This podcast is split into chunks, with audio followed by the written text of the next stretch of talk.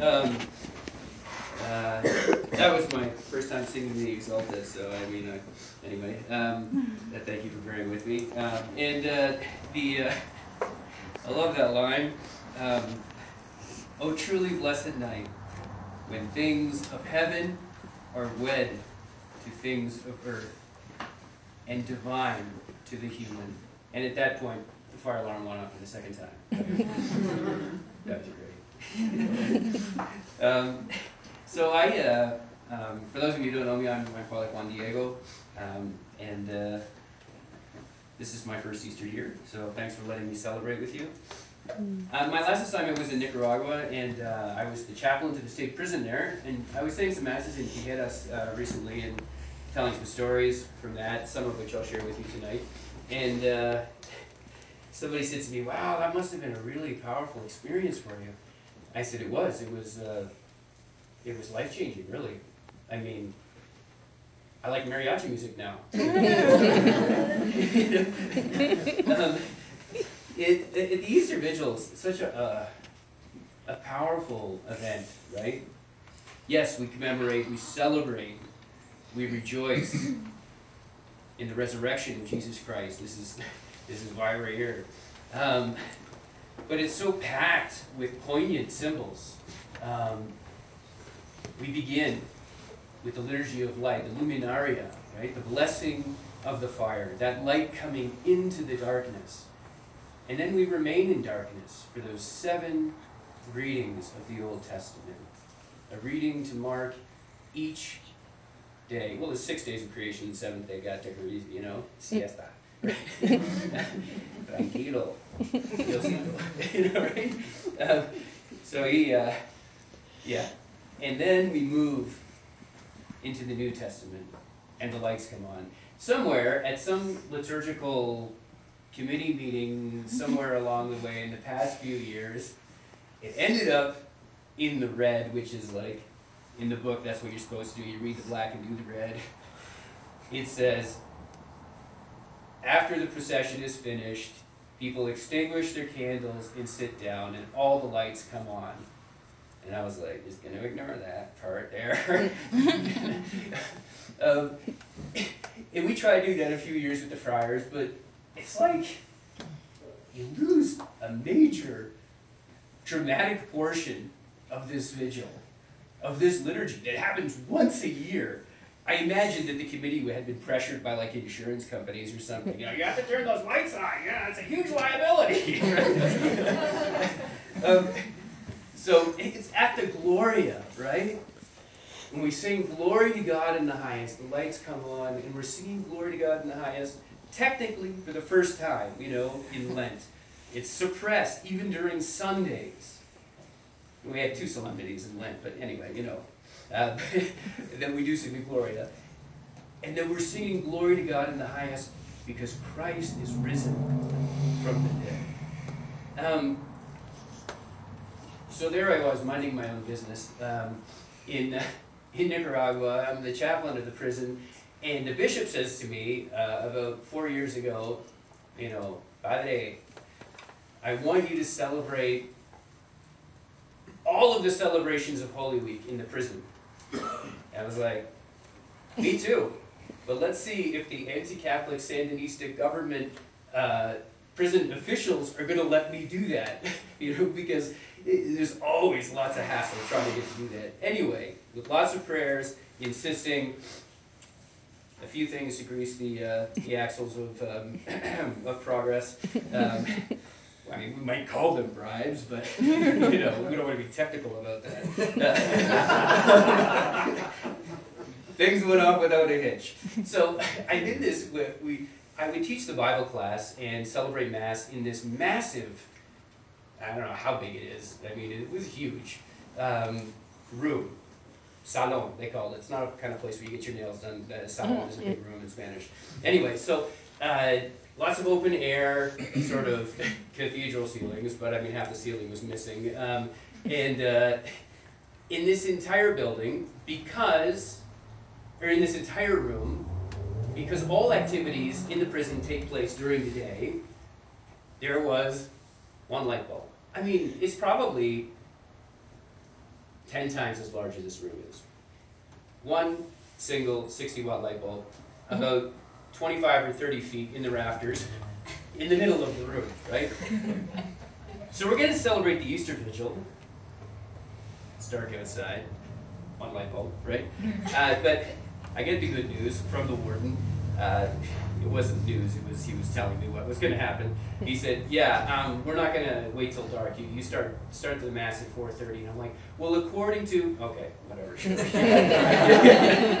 we'll just do that. No problem." so so we show up and it's you know it's light out, but it's getting dark as the, as the mass is going on. But as I show up to the mass, the guy who takes the prisoner who takes care of the um, that area, uh, along with a, a, a you know a couple guys he comes up to me, he and I are friends, he goes, Padre, I got bad news for you. And he's like, he looks like really worried. I'm like, oh my gosh, there's been like hurdle after hurdle after hurdle to get this thing going. And we're there, we got the firewood, we're getting the gates unlocked, we're gonna, we're gonna do this thing. I got bad news for you. And I go, what? And he goes, that light bulb's burnt out. um, that's the worst thing that happens. Great, I got a couple of flashlights. so we're starting. We're starting this uh, liturgy. We're in about the fifth. In about the fifth reading, we're on fourth reading. You know, halfway through this, like you know, the history of salvation, and I see him running around the whole mass. and then he goes out into the to the main aisle, and he's carrying a desk with four legs, not the kind of desk like with the the writing thing attached to it, right? Just the four-legged, you know, school desk. Because it's a schoolroom that we're in as well. Let me say. And he goes out to the middle of the thing and he puts the desk down. And Father Dismas, who's the main celebrant, um, looking at me, I'm looking at him. He runs back, not Father Dismas, the guy, grabs a desk, like with the thing attached to it, goes out to the other desk and puts that desk on top. And we're going like, then he goes back and gets a chair. Comes back, puts a chair on top of that thing. I mean, if you've been to Central America and you've seen scaffolding, you know what's happening, right? and then he goes, hey, hey, hey, hey, you know, right to another guy, and it's the middle of the mass, right? And we're just like, what the heck is going on? the other guy comes out and like holds his contraption, and he's like, so, to the very top of this thing, and it's like, man, this is like at a Cirque du Soleil. This is the craziest thing I've ever seen. And then he goes,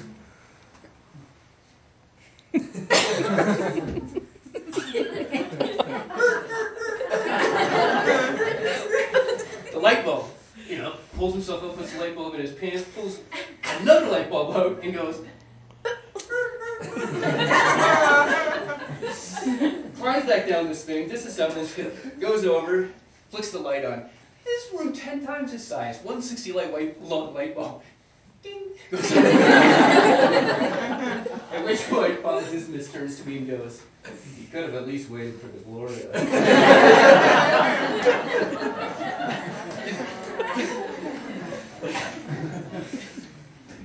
Pope Emeritus Benedict the, the 16th has this beautiful line. I'm paraphrasing him. I didn't have time to look it up. He says it much more beautifully than I do. He says, By the power of the Holy Spirit, we too stand today with those first disciples in awe and wonder at the mouth of the empty tomb, at the entrance of the empty tomb. By the power of the Holy Spirit, we too stand today with those first disciples in awe and wonder at the opening of that empty tomb. This is the power, he goes on to explain, of something called anamnesis, right? Not amnesia, right? It's something some of us suffer from. it comes from the same word, amnesia and amnesis. It's a Greek word which means to remember. Something powerful happens when Christians celebrate the mysteries, the events of Christ's passion, death, resurrection, and ascension. All of these things are called the paschal mystery, right? Where do we find the Paschal mystery? Where do we celebrate the Paschal mystery? Well, yes, here at Easter, right? Of course. At Mass as well. At every sacrament, the Paschal mystery is made present. In the Eucharistic prayer at Mass, in every Mass that you go to, you'll hear it tonight, not just in Eucharistic prayer one, but in every of the Eucharistic prayers, immediately following the consecration, we, the priest always says the mystery of faith, and then we respond one of three responses, right? The next prayer that the priest prays is known, technically, as the anamnesis the enemies. Sister Janet Baxendale, I hope she is not dead, but if she is, may God rest her soul, who taught me liturgy, would be so proud of me I'm talking to you about this. right? it's referred to as the anamnesis. And it's always immediately after the consecration. Remember, call to mind, the church asks of us. The reality that is present Remember, Lord, the death, resurrection, the prayer is something like that. Um, and remember the events that brought us to this moment. Anamnesis is not merely a, hey, remember at breakfast when we had that great conversation about Chimayo? That was like, awesome. You know, we talked about like the wiener dog we saw walking. That was great. it was really funny. Remember that? That was nice, right? No, anamnesis is something more than that. It's a making present of past events. The Jews believed they did this, and still believe they do this in their Passover meal. When they gather together and they eat the lamb and they say the prayers, they are there with those Egyptians as the spirit of death passed over the Egyptians. At every sacrament that we celebrate, the Paschal mystery is made present in a real way. The passion, death, resurrection, and ascension of, heaven, uh, of Jesus is present. And it is what makes confession, baptism, confirmation, marriage, Eucharist, everything, holy sacraments, anointing of the sick, possible. The life giving power of Jesus' death, his victory over death, and ascension into heaven is made present. This is why Benedict XVI can say, We too stand in awe and wonder by the power of the Holy Spirit with those first disciples at the empty tomb. It's not a historical fact that we celebrate today. It is something that must change, must transform our lives. The gift of the resurrection of Jesus' resurrection means new life. The gift of the resurrection is new life for me, for us, new life in Him, and not just in the sacraments.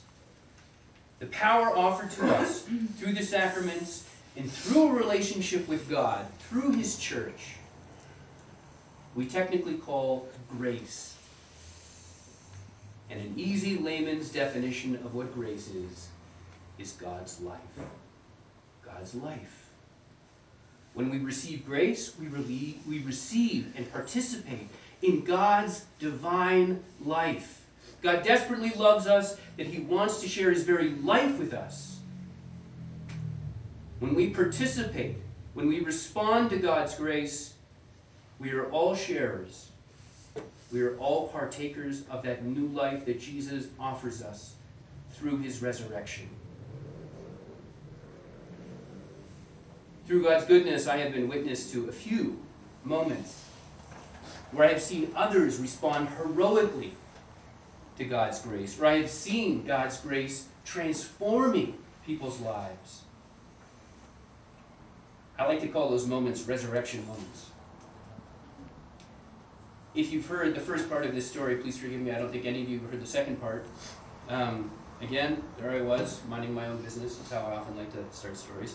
Um, and I was asked to, uh, um, to do a retreat for the minors in the prison, uh, those who were under 18 who were serving time. Um, and when I first started, there was only about eight guys there, so I was like, man, how am I going to retreat with eight guys? It's going to be lame. uh, the last time I was at on retreat with these with these guys, like half of them were stoned, um, like had been smoking marijuana in the, in the yard, and came in like all red eyed, and it's like this is not going good. so I was only participating in that retreat, but I was asked to, to, to organize and, and, do the other retreat. So I was like, all right, um, but there's like 25 people on the retreat team, and eight people who are going to be on the retreat. That's anyway. Why don't we invite some of the other younger prisoners onto the retreat? And there's normally a very strict segregation between the two prisoners, between the two two sections of prison, the, the majors and the minors, for good reason. They ate at different times, they recreated at different times, they had very little to do with each other. So anyway, we had about 60 guys there, and some of the younger set, some of the guys who were involved in the, in the, in the Catholic prison ministry were there as well, musicians, we had the mariachi band and everything like that, it was fantastic. And it was a great, powerful retreat. And so one of the guys, who's over 18, he grabs me at the end of the retreat and he goes, you know, Padre, quiero hablar contigo. And I'm like, okay, you know, he wants to speak with me. So we sit down, and it wasn't confession, which is why I can tell you all the details of the conversation. Uh, his name is Alfredo, and he was serving time there um, for a major crime, uh, which involved violence in the prison, the state prison.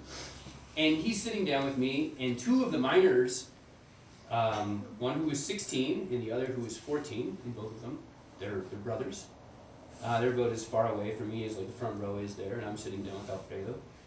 And the guys' names are Javier and Marco. And they had got to the prison about a month before. And Alfredo goes to me, he goes, You see these two guys right there? This is Latin America, okay, right? I don't want to oversimplify things or paint with a broad brushstroke or stereotype.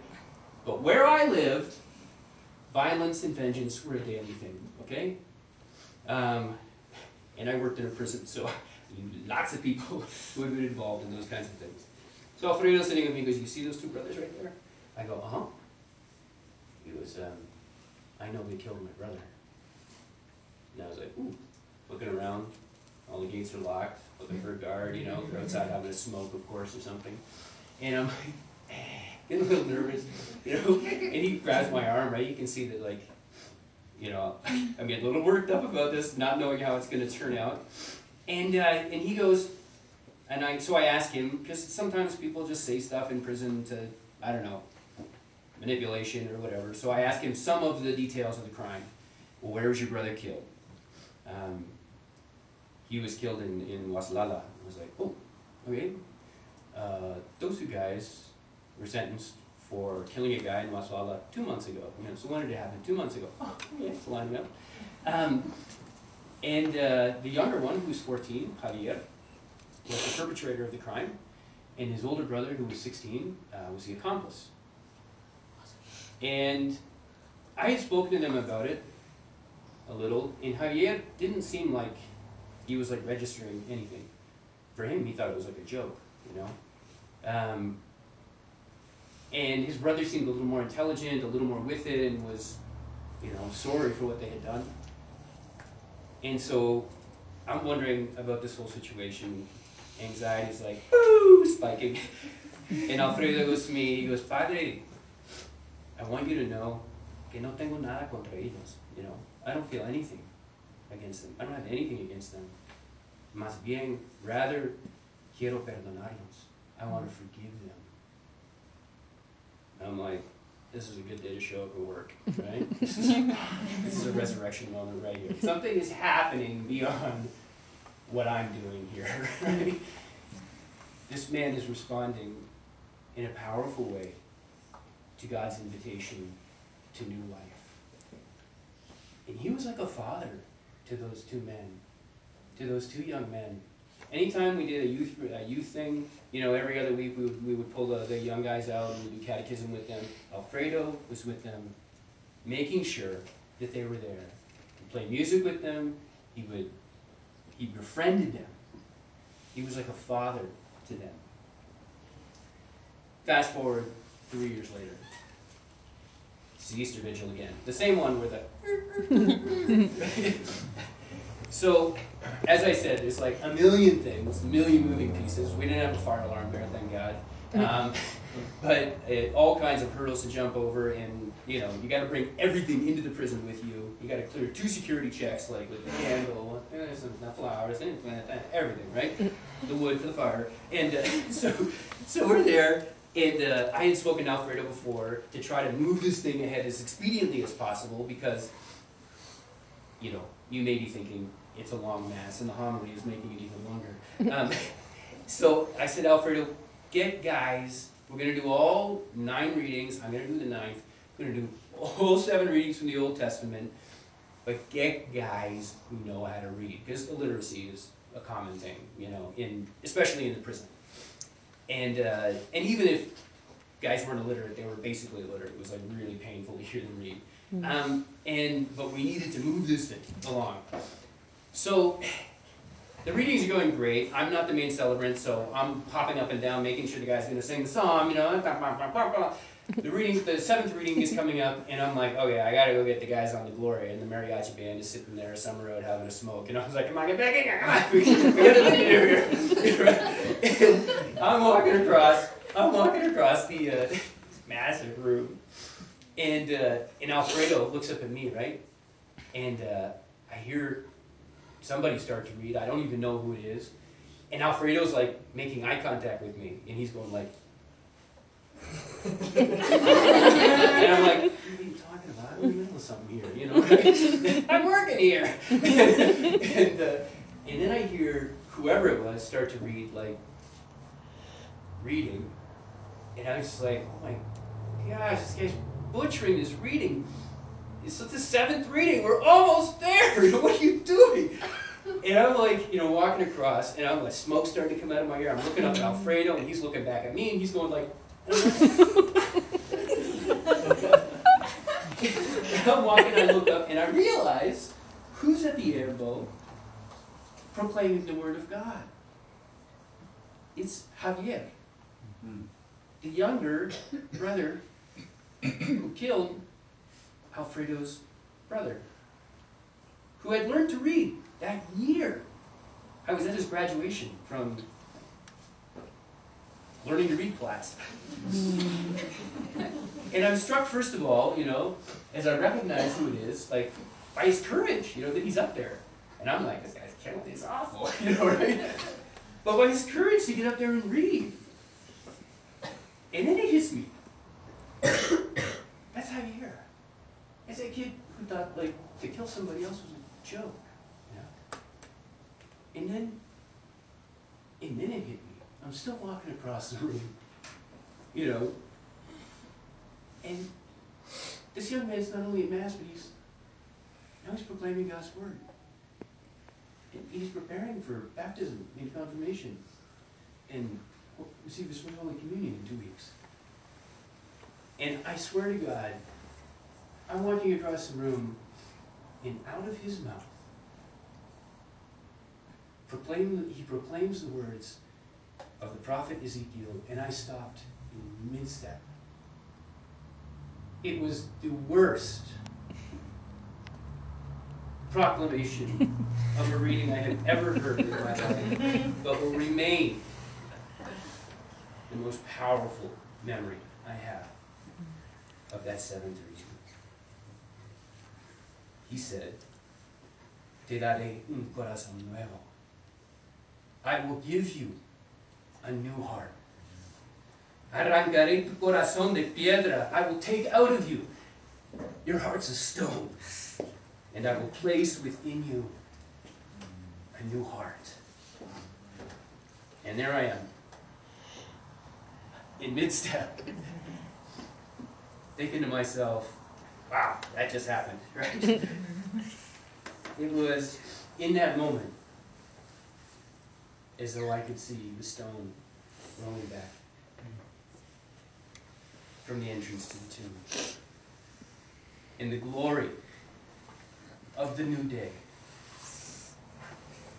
that day without end, the everlasting day, the day star himself coming forth from the tomb.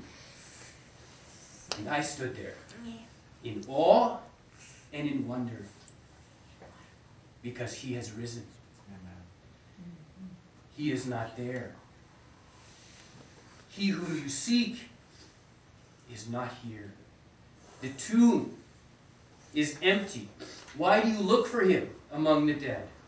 Christ is risen from the grave, trampling down death by death, and on those in the tombs, bestowing life. Today we celebrate this reality. We are present, brothers and sisters, with Peter and John and Mary and those first disciples, with all believers across time at the empty tomb. His absence from the grave proclaims his living presence in the church, in the world, in his word, and in our hearts. He desperately, desperately wants us to experience and to live in the gift of this new day. In his grace, in the power of his resurrection. Amen.